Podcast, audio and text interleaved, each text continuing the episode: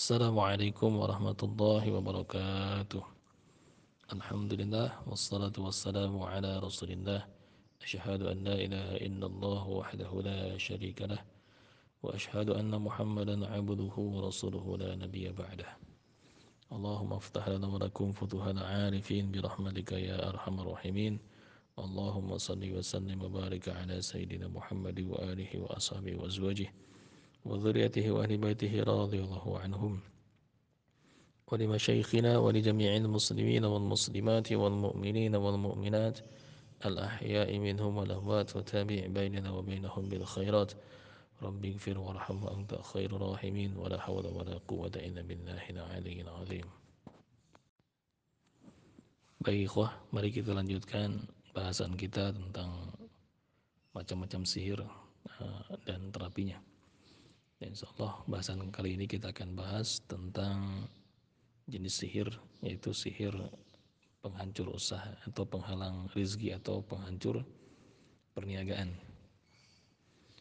Sihir ini banyak terjadi pada mereka yang bergerak di bidang bisnis terutama bisnis uh, toko atau warung atau mungkin uh, bisa juga pabrik dan beberapa yang bergerak dalam bidang home industry juga. Sama. Dan dia bergerak dalam bidang muamalah atau jual beli. Maka banyak sekali ciri-ciri khas yang dialami oleh mereka. Nah, tentunya merosotnya omset atau penjualan nah, tentunya tidak terlepas daripada uh, pengaruh luar dan pengaruh batin. Pengaruh batin yaitu uh, berupa atau ruhaniah berupa sihir seperti ini dan mungkin pengaruh luar dan keadaan seperti misalkan terkena dampak daripada COVID-19 ini sehingga semua usaha banyak yang gulung tikar nah, dan banyak yang bangkrut seketika. Maka sebelum kita memastikan uh, sebelum kita melakukan tindakan lebih lanjut terutama rukiah tempat usaha sebaiknya didiagnosa terlebih dahulu apakah ini memang murni gangguan daripada gaib atau misalkan gangguan jin seperti sihir penghancur usaha ini atau dia karena kurangnya promosi atau kurangnya uh, atau mungkin keadaan seperti ini yang menyebabkan semua harus lockdown sehingga usaha-usaha banyak yang bangkrut dan tutup. Nah.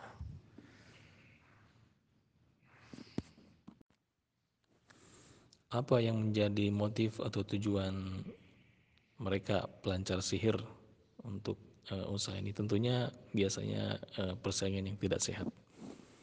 Persaingan yang tidak sehat kedua lemahnya uh, salah satu pelaku usaha yang bersaing sehingga mereka lemahnya iman uh, pelaku bisnis tersebut sehingga mereka lebih uh, apa namanya berlindung dan meminta pertolongan kepada dukun-dukun agar usahanya laris, agar mungkin apa namanya usahanya maju sehingga sihir mudah sekali masuk ke dalam uh, tokonya, ke dalam usahanya sehingga dibuat kacau.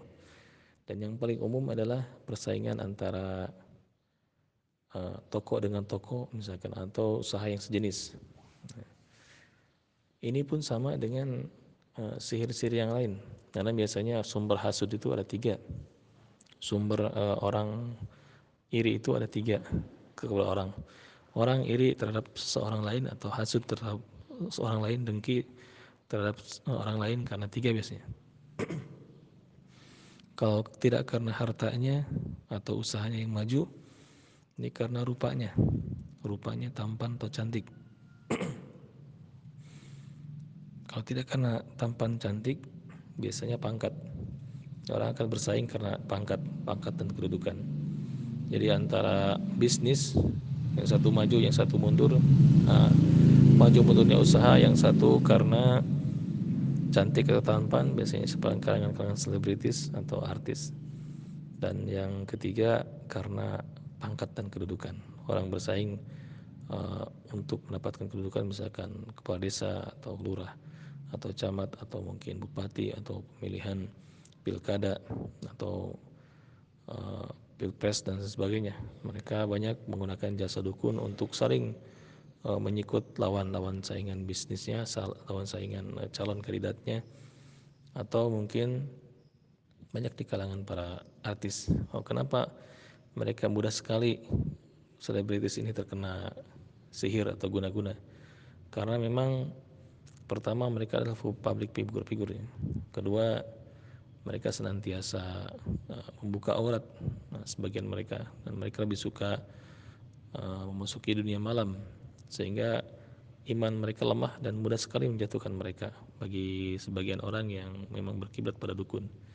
Maka kalau antum di sini ada uh, punya saudara, punya pasien mungkin seorang artis, seorang selebritis, maka sarankan kepada mereka untuk berhijrah.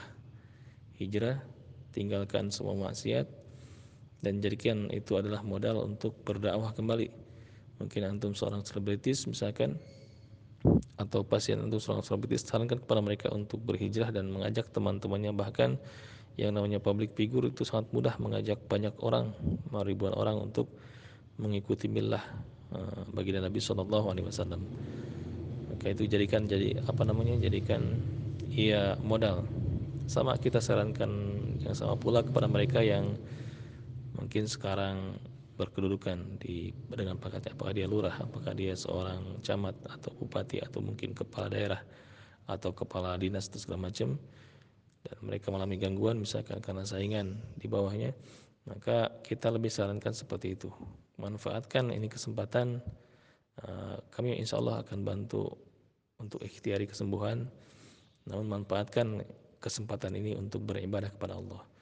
Antum harus berhijrah dan kemudian jadikan eh, pangkat yang antum sekarang jabat itu adalah kesempatan untuk berdakwah kepada Allah swt untuk berkhidmah kepada umat baginda Nabi SAW sehingga Islam ini tersebar dengan mudah dan dipermudah. Dan antumlah eh, tokoh di balik semua itu insya Allah. Juga pelaku mereka pelaku bisnis ya. ketika mereka bangkrut mereka apa namanya gulung tikar karena tanpa sebab. Bukan karena mungkin krisis ekonomi atau mungkin karena covid seperti ini. Tapi memang tadinya maju ketika beberapa minggu terakhir atau bulan terakhir omset menurun drastis. Sehingga terjadi apa namanya uh, eh, PHK massal seperti itu. Atau jadi yang paling umum apa namanya pelanggan yang sering lewati tokonya atau warungnya seperti melihat seolah-olah tutup padahal buka. Ini banyak terjadi di Eh, pasien-pasien kita yang mengalami hal sama itu jadi di area arah Jalan Parung ada jalan toko besi. Toko besi di tahun-tahun terakhir di tahun waktu itu tahun 2016an ya. 2017 16 tuh pas maju-majunya. 2017 awal nah, ketika ada sebuah toko besi buka di area sana di apa namanya di dekat warung dekat tokonya kecil hanya perwakilan katanya dari toko besi yang lebih besar lagi di sana di tempat asalnya. Dia buka berseberangan tidak berseberangan agak jauh sedikit dengan toko besi yang besar ini yang jadi korban ini. Dan pemilik toko besi ini toko besi dan bahan bangunan ini tidak percaya pada hal-hal yang klinik yang berbau mistis. Dia orang uh, Arab tapi dia lebih rasional orangnya lebih apa menyukai yang masuk akal gitu. Ya, ketika dibuat usahanya bangkrut seperti itu, pelanggan drastis dan banyak pelanggan yang bilang bahwa tokonya ini tutup padahal buka. Dibuat sepi, dilihat terlihat tutup padahal buka. Sampai-sampai eh, apa namanya penjaga tokonya, karyawannya, dia menyetop mobil yang biasa apa namanya yang biasa belanja ke dia, belanja semen, belanja misalkan peralatan bangunan di stop. Di stop akhirnya Pak ke mana saja? Nah, ke mana saja? Ini kenapa toko tutup terus? Nah, ini jadi jadi pertanyaan besar. Kenapa toko tutup terus? Ini buka Pak tiap hari. Saya butuh semen, saya butuh ini katanya. Yang saya apa namanya pemborong pasti butuh banyak ini, butuh banyak eh, bahan-bahan bangunan di sini. Di sini biasa saya belanja sini dengan harga yang pas.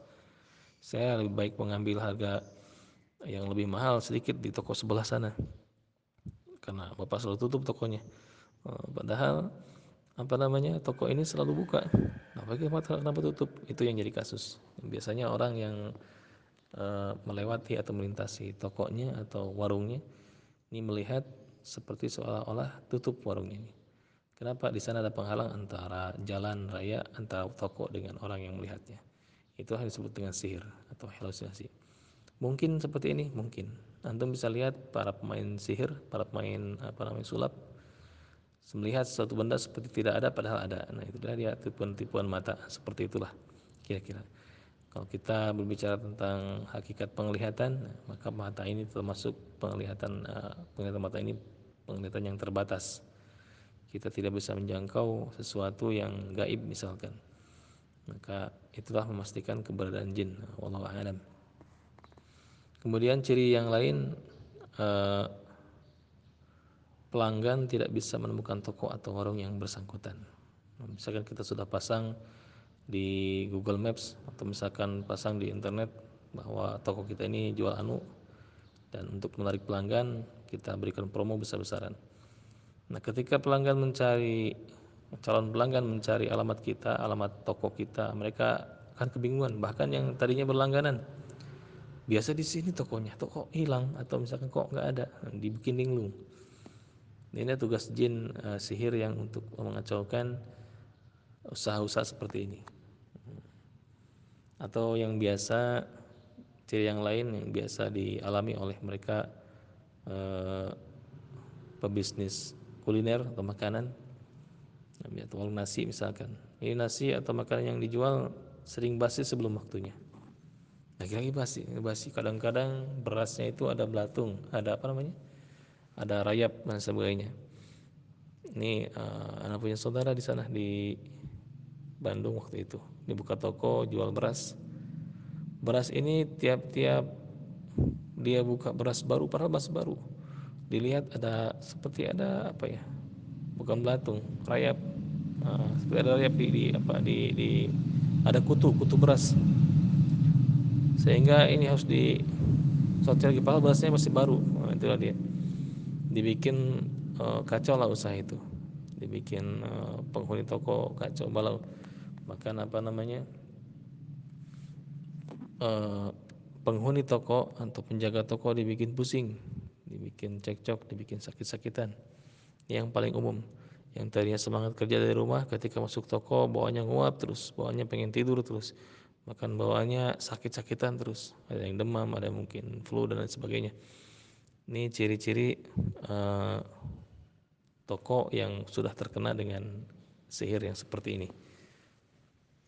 Nah, kadang-kadang apa saja usaha bisnis yang dijalankan selalu berakhir dengan kegagalan. Nah, orang yang punya bisnis ini dia beralih ke bisnis lain terus dikejar dan sampai akhirnya tumbang dan miskin dan jatuh miskin uh, biidillah alhamdulillah. Itu tujuan daripada sihir ini. Kadang-kadang selain apa namanya Eh, sering di toko tersebut menyium uh, mencium bau-bauan bau atau wangi-wangian secara uh, selintas. Baik itu penjaga toko atau pemilik toko atau karyawannya. Jadi ada seperti wangi kembang atau misalkan wangi uh, apa namanya kemenyan kadang bau bangkai mungkin selintas atau bau-bau seperti bau amis tapi selintas dan paling khas daripada sir inilah ditemukannya banyak e, taburan pasir atau taburan tanah. Inilah yang disebut dengan tanah tabur yang digunakan untuk e, memusnahkan usaha orang lain dengan tanah e, tanah kuburan biasanya. Gunakan tanah kuburan, bacakan mantra, taburkan di depan toko atau tempat usaha. Mau di laci, mau di mana pun, atau dengan metode buhul. Dia tanam di depan tokonya itu uh, semacam ikatan atau buhul dikuburlah di sana orang tidak mampu menemukannya kalau pasir biasanya ditabur atau mungkin air air air mantra ditabur disiramkan di area uh, depan toko ini. Antum bisa lihat gambar-gambar buhul berikut. Uh, silahkan telah sendiri memang sihir ini ada dan sekali lagi sihir ini lemah sihir yang namanya sihir itu lemah kalau kita tahu caranya insya Allah Silahkan dilihat. Nah, silahkan teliti beberapa gambar di atas. Yang pertama ini adalah batu dan ikatan tali, kemudian diberi uh, rajah atau mantra-mantra jimat, mantra pemanggil jin. Dia dikubur di depan sebuah toko bangunan yang tadi anda ceritakan di daerah Parung. Ini orang eh, satu toko dibuat sakit dan dia ditanam di depan gerbang atau gerasi ya, gerbang tempat berlalu lalang mobil di sana.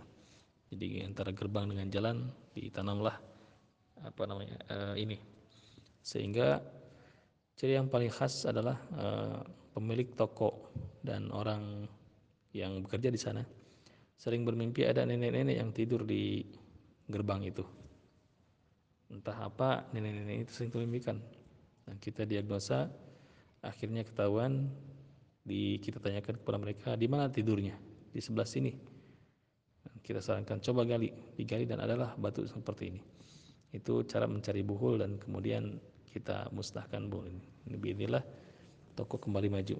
Dan sayangnya pemiliknya sudah tanggung bangkrut sehingga dia lebih rela menjual tokonya menjual asetnya semuanya dan beralih kepada bisnis yang lain di apa bisnis yang sama di daerah yang lain.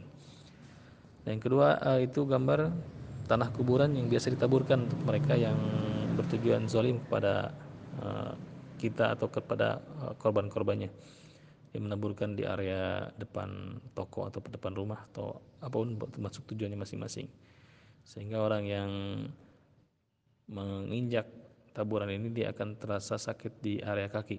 Area kaki biasanya di betis betis atau sepanjang kaki dari mulai ujung kaki sampai dengan pangkal paha. Dia sakit sekali ketika menyentuh bumi. Nah ini ciri paling khas. Tapi kalau dicek di medis memang tidak ada penyakitnya. Maka rukiahnya caranya tinggal dipegang area yang sakit tersebut dan bacakan ayat-ayat rukiah. Ingat ikhwan oleh ikhwan lagi akhwat oleh akhwat lagi kecuali kalau tidak ada Eh, perukiah yang lain kita yang bacakan dan suaminya atau misalkan mahramnya yang memegang area-area tersebut. Dan gambar yang ketiga ini anda dapatkan dari apa namanya di Sedang Serang di Bandung. Ini ada sebuah konter HP besar di sana. Nah, nanti bisa sebutkan nama konternya, tapi ini adalah pengalaman. Di sana ada sebuah konter HP besar. Ketika uh, booming-boomingnya zaman pulsa waktu itu zaman-zaman jualan HP eh, baru Cina dan lain sebagainya uh, konter ini sempat berjaya dan banyak konter-konter yang lain di sana sepanjang jalan serang-serang itu salah satunya adalah toko yang besar ini ketika ada satu orang dari Sumatera dari dari Batak dia buka buka toko di sama dengan toko HP cuman tidak terlalu besar. Ini dalam jangka dua bulan semua konter HP di di jalan Sedang Serang ini bangkrut kecuali yang bertahan yang besar ini. Dibikin bangkrut dan semuanya gulung tikar dan tutup. Nah itu padahal waktu itu booming boomingnya zaman zaman uh, orang beli pulsa gitu. Untuk uh, pertama zaman zaman Facebook zaman ini uh, di tahun-tahun sebelumnya gitu. Nah, akhirnya dibikin tutup. Dan ini yang punya toko ini yang besar ini karena memang dia yang paling besar di antara yang lainnya. Masih masih uh, apa namanya? Masih berdiri kokoh dalam usahanya. Hingga akhirnya mereka penghuni toko dibuat sakit-sakitan dibuat malas omset turun drastis. Dan orang bilang memang uh, tokonya sering tutup katanya dan lain sebagainya. Dan toko yang baru ini dia drastis maju. Hingga akhirnya uh, apa namanya Allah tunjukkan hidayahnya Allah tunjukkan uh, apa namanya kemurahannya. Dan memang di sana di toko tersebut dipasang uh, benda seperti ini di depan tokonya itu. Dan setelah digali inilah adalah benda seperti ini. Ini mungkin harganya cukup mahal. Di sana di dalamnya ada tanah kuburan dan ada raja dimasukkan ke dalam botol botol kecil sekali nah, ini yang disebut dengan buhul buhul sihir sehingga uh, Syekh Wahid Abdul Salam Bali pernah menyatakan bahwa cara paling efektif untuk memusnahkan sihir berjenis buhul adalah cari buhulnya kemudian bakar atau musnahkan. Nah, kalau untuk benda seperti ini pecahkan terlebih dahulu, keluarkan e, tanahnya, kemudian e, apa namanya kertasnya kita bakar. Nah, sebelumnya kita berwudu dulu dan baca ayat kursi, hinakan benda seperti ini. Karena ini adalah pengikat antara mereka e, jin dengan alam kita mulai buhul. Dan inilah perjanjian yang kuat antara dukun dengan jin yaitu dengan buhul seperti ini. Lalu bagaimana solusinya bila kita sudah mengalami seperti itu atau pasien kita atau korban daripada uh, sudah mengalami depresi ini sudah mengalami seperti itu, misalkan sakit-sakitan. Yang paling pertama adalah fahamkan mereka terlebih dahulu. Fahamkan mereka terlebih dahulu. Mungkin kalau misalkan mereka biasanya orang-orang seperti ini orang pebisnis ini orang rasional. Atau kalau tidak rasional dia lebih berkiblat kepada dukun. Lebih baik pada dukun dan percaya pada dukun untuk penglaris usahanya. Maka uh, selipkan, sisipkan dakwah di sana. Jangan hanya memberikan solusi, tapi berikan uh, nuansa agama di dalamnya. Kenalkan dia kepada din, din Allah, agama Islam ini. Bahwa kalau misalkan di tokonya ada tempelan-tempelan, ada jimat-jimat, ada jimat penglaris, maka kita sarankan kepadanya agar dia menurunkan jimat tersebut, agar dia memusnahkan dan membatalkan semuanya. Nah, kalau bohongnya dalam hati, misalkan dia uh, percaya kepada dukun dan apa yang disarankan kepadanya, maka kita fahamkan. Fahamkan, janganlah berusaha atau berbisnis dengan metode seperti itu. Yaitu dengan berharap bantuan daripada jin agar laris usahanya. Kita kenalkan dengan sunnah, kita kenalkan dengan sedekah, kita kenalkan dengan salat duha, kita kenalkan mereka dengan iman ini. Nah, maka insya Allah ini akan mempermudah uh, dan menjadikan benteng tersendiri imunitas tubuh uh, secara ruhaniah sendiri untuk mereka. Sisipkan dakwah bahwa mendatangi dukun hukumnya adalah e, sangat diharamkan oleh agama. Kemudian menggunakan sihir untuk penglaris usaha pun sama. Sihir ini termasuk dalam kategori dosa-dosa besar. Nah, maka kita berikan penjelasan itu kepada mereka. Itu yang pertama. Kedua, sarankan kepada mereka untuk membangun benteng. Membangun benteng bukan benteng tembok, bukan tapi benteng-benteng sunnah, benteng-benteng uh, batin. Sehingga kali ke depan ketika dirukyah dan setelah saya dirukyah, eh, biarlah misalkan jinnya keluar dan buhun ditemukan, mereka lebih uh, taat kepada Allah Subhanahu wa taala sehingga menjadi imunitas secara rohaniah tersendiri dari serangan-serangan gaib, serangan-serangan sihir berikutnya.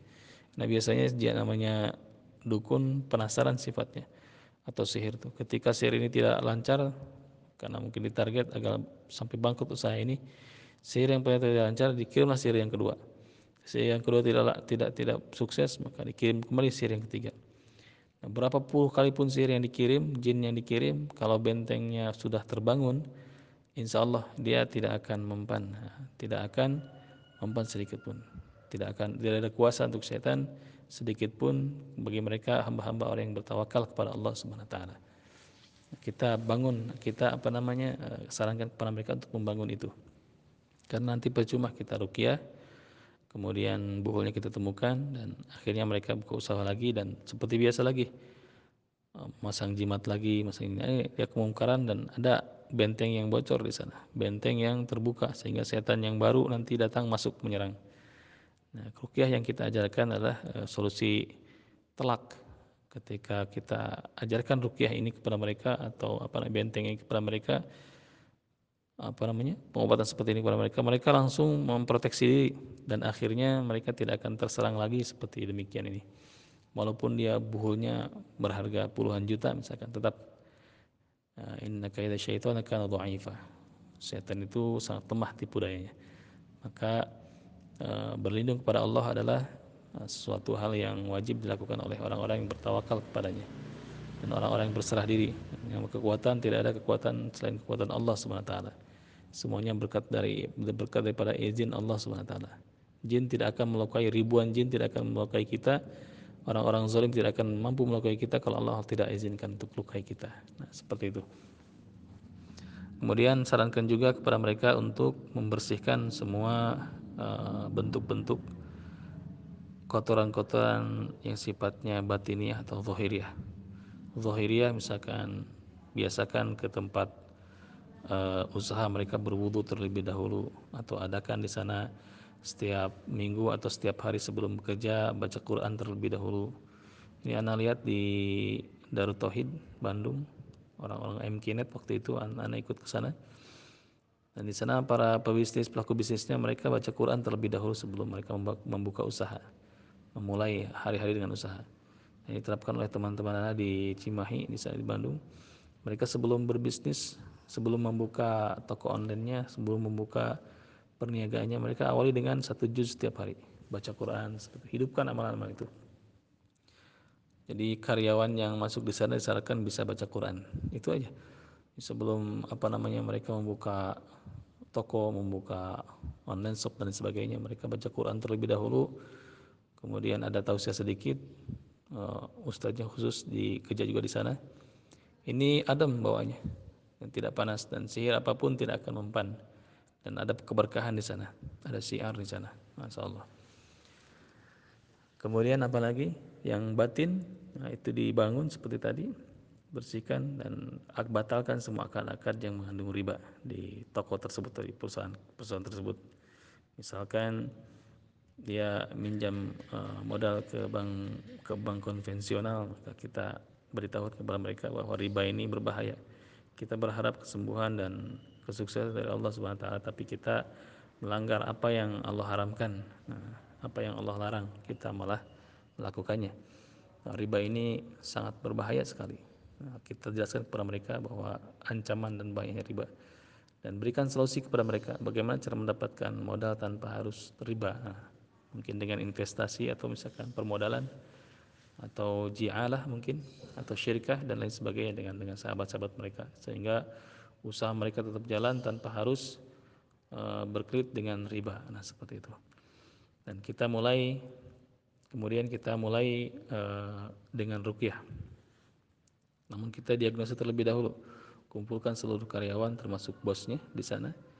Kita diagnosa terlebih dahulu dengan rukyah.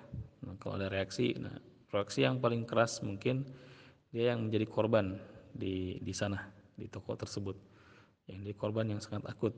Kalau misalkan cuma beberapa orang dipilih nanti, yang lain yang tidak terkena, yang tidak ada reaksi disuruh keluar dari ruangan untuk Eh, tidak ikut rukyah selanjutnya diagnosa terlebih dengan rukyah kemudian e, rukyah orang-orang yang ada gangguan ini dan kalau misalkan sudah keluar berikan e, ajarkan kepada mereka rukyah mandiri untuk selantas berlindung pada Allah agar tidak ada masuk lagi. Dan kuatkan hatinya ajarkan benteng-benteng sunnah yang pernah kita ajari. Dan kemudian rukyah tokonya.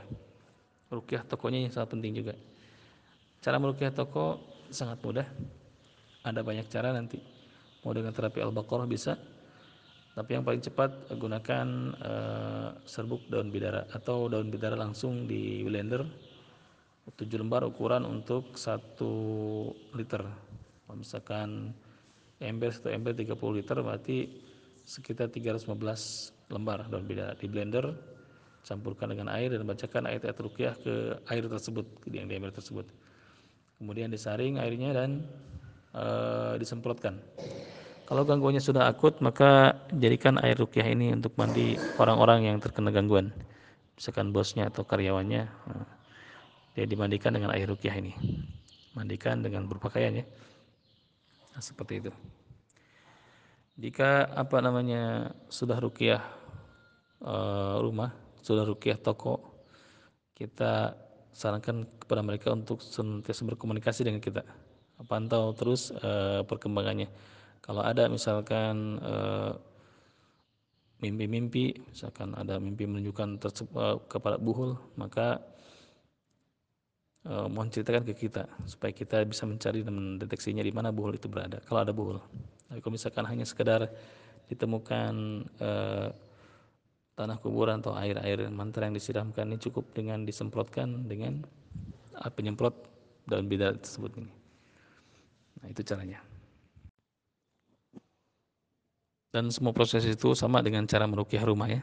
Merukyah rumah terus bacakan Al-Baqarah di tempat usaha tersebut atau di toko tersebut putarkan Al-Baqarah di sepanjang malam. Jadi kalau misalkan dia buka dari jam 7 sampai jam 4 eh, sore misalkan jam 5 sore maka di jam tersebut gunakan volume yang tidak terlalu besar kecil saja tapi kalau malam putarkan dengan speaker yang keras uh, Muratal Al-Baqarah dan Ali Imran di toko tersebut dan yang paling penting adalah tazkiyatun nafs tazkiyatun nafs untuk uh, karyawan dan pemilik toko. Kita kuatkan hati mereka, kita kuatkan uh, jiwa mereka agar mereka siap menghadapi para peperangan-peperangan yang semacam demikian. demikian. Yang namanya sihir pasti dia berlanjut uh, dan jin apa namanya dukun tidak akan murah menyerah begitu saja. Tapi kita persiapkan dengan iman yang kuat, insya Allah kita akan peroleh kemenangan. Dan jangan lupa sarankan kepada mereka untuk senantiasa bersedekah. Sebagaimana sabda Nabi, as-sadaqatu tadfa'ul bala. Sedekah bisa mencegah bala. Sehebat apa pun itu, uh, dengan sedekah, nah insya Allah biidillah Allah lindungi dia dari mara bahaya. Dan biasakan zikir di pagi dan petang. Hmm. Zikir pagi petang di sana ada doa-doa perlindungan dan bermurah hati kepada karyawan insya Allah. Nah kerjasama di sana dan mudah-mudahan toko semakin kondusif dan kemudian banyak perubahan dan kemajuan. Dan jangan lupa hak mereka fakir dan miskin, zakatnya tunaikan. Nah, seperti itu. Karena gangguan itu mudah masuk karena memang ada yang dilanggar di, di, di uh, usaha tersebut. Apakah itu zakatnya tidak dikeluarkan? Apakah mungkin dia menggunakan jimat penglaris di sana? Ini sangat mudah masuk sihir yang yang baru yang datang yang menyakitkan, yang menyakiti gitu. Tapi kalau misalkan dijalankan sesuai syariat, uh, akadnya jelas, terus juga tidak ada riba, di sana tidak ada jimat-jimat yang digunakan untuk penglaris dan lain sebagainya. Maka sedekah setiap uh, saat, insya Allah Allah berkahi nanti, berkahi dan terlindung daripada uh, sihir-sihir yang orang-orang yang zalim terhadap kita. Karena di masyarakat kita di Indonesia sini memang dukun ini legal sifatnya. Jadi dianggap uh, dukun ini memang orang-orang yang pemberi solusi. Maka tugas kita para perukiah adalah membasmi mereka sebagaimana Amirul Mukminin Umar bin Khattab radhiyallahu an pernah memerintahkan pada sahabatnya Amr bin As untuk membunuh uh, kahin dukun. Fakturuh bunuh mereka dukun dukun-dukun ini. Maka memang mereka adalah wali-wali syaitan di muka bumi, dukun-dukun ini walaupun mereka terlihat baik, walaupun mereka berpakaian uh, syar'i misalkan berjubah atau ber, berpeci atau orang-orang yang dianggapnya sebagai wali di sana tetap mereka adalah wali-wali syaitan. Nauzubillah naudzubillah. Saatnya kita berperang, saatnya kita membasmi mereka satu persatu dan membongkar buruknya mereka. Nah, insya Allah. Semoga Allah mudahkan dan semoga Allah beri hidayah kepada kita semua serta inayah serta taufiknya dan kekuatan untuk menghadapi mereka di akhir zaman ini insyaallah. Sebarkan dakwah tauhid ini semoga menjadi ladang jariah buat antum dan anak dan kita semuanya. Barakallahu fikum. Allahumma inni na'udzubika min ilmi la yanfa' wa na'udzubika min qalbi la yakhsha. Subhanakallahumma wa bihamdika asyhadu an la ilaha illa anta astaghfiruka wa atubu ilaik. Assalamu alaikum warahmatullahi wabarakatuh